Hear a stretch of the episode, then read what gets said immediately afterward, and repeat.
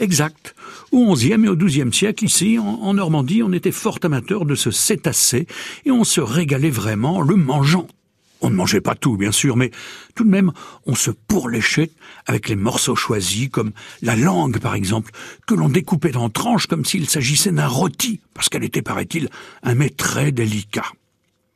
À Bernière, un jour, on est parvenu à capturer une gigantesque baleine.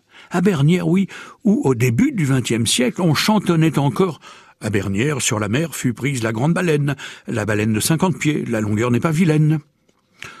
On ne mangeait pas tout, je vous l'ai dit, mais tout était exploité dans cette gigantesque bestiole, jusqu'aux os, oui, jusqu'aux grosses vertèbres qui faisaient office de moellons dans la construction des maisons. Et la tête aussi. Eh oui, imaginez-vous que sur la côte normande, à l'entrée des villages, la tête était utilisée comme borne ou comme panneau de signalisation. Jusqu'au jour, oui, et allez savoir pourquoi, jusqu'au jour où ces grosses bébêtes à Fanon ont décidé de déserter notre littoral.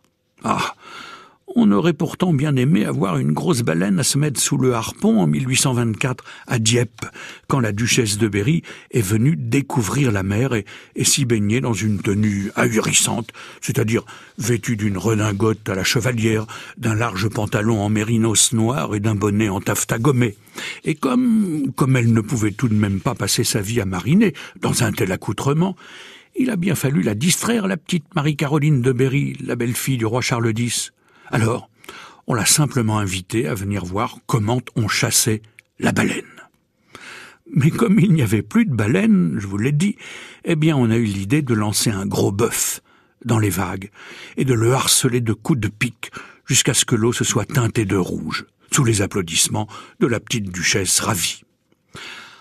On était loin du compte pourtant avec un bœuf, si l'on sait qu'une baleine est généralement égale au poids de trente-six éléphants.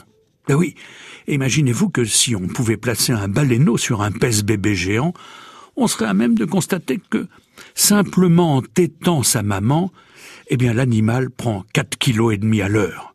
Ça laisse rêveur, non?